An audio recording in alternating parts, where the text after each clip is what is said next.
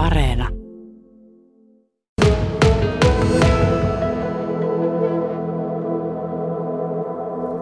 No joulukauppa kävi aika lailla viime vuoden tasolla, että että just aamulla kun kattelin tuota, niin, niin myyntejä tuohon eilisiltaan, niin kyllä aika lailla näyttää, että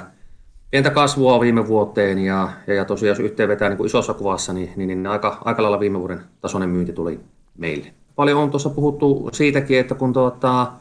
ihmiset ei päässyt matkustelemaan ja, ja, ja tuota, koko vuosi vähän ollut semmoista tämän matkustelun osalta, että, että ihmisillä on säästöjä, että mm, satsataanko niin kuin jouluun niin tuota, niin kuin lahjojen muodossa, että tulee vähän lahjaisempi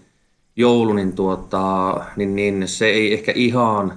sillä tavalla näkynyt, näkynyt tuossa meillä, että tietenkin siinä on noita kysyntäalueita valtavia eroja, että, että, että miten tämä tuota,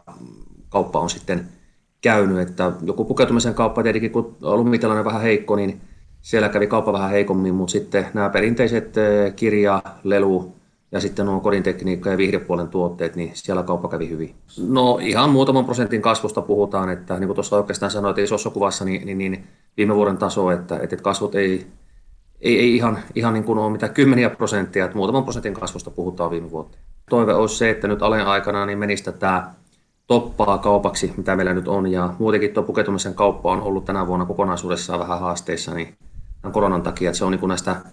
Prisman tuotealueesta eniten kärsinyt täällä käyttötavarapuolella, niin, niin, niin aletavaraa meillä kyllä on, on reilusti. No se tietenkin, että myytävää tavaraa meillä on enemmän kuin aletavaraa kuin vuosi sitten, että, että, että, että jos siitä vähän niin kuin peilaisi, että kaikki tavara olisi tarkoitus myydä pois, niin voisi olettaa, että, että tästä alemyynnistä olisi tulossa niin hivenen viime vuotta vilkkaampi.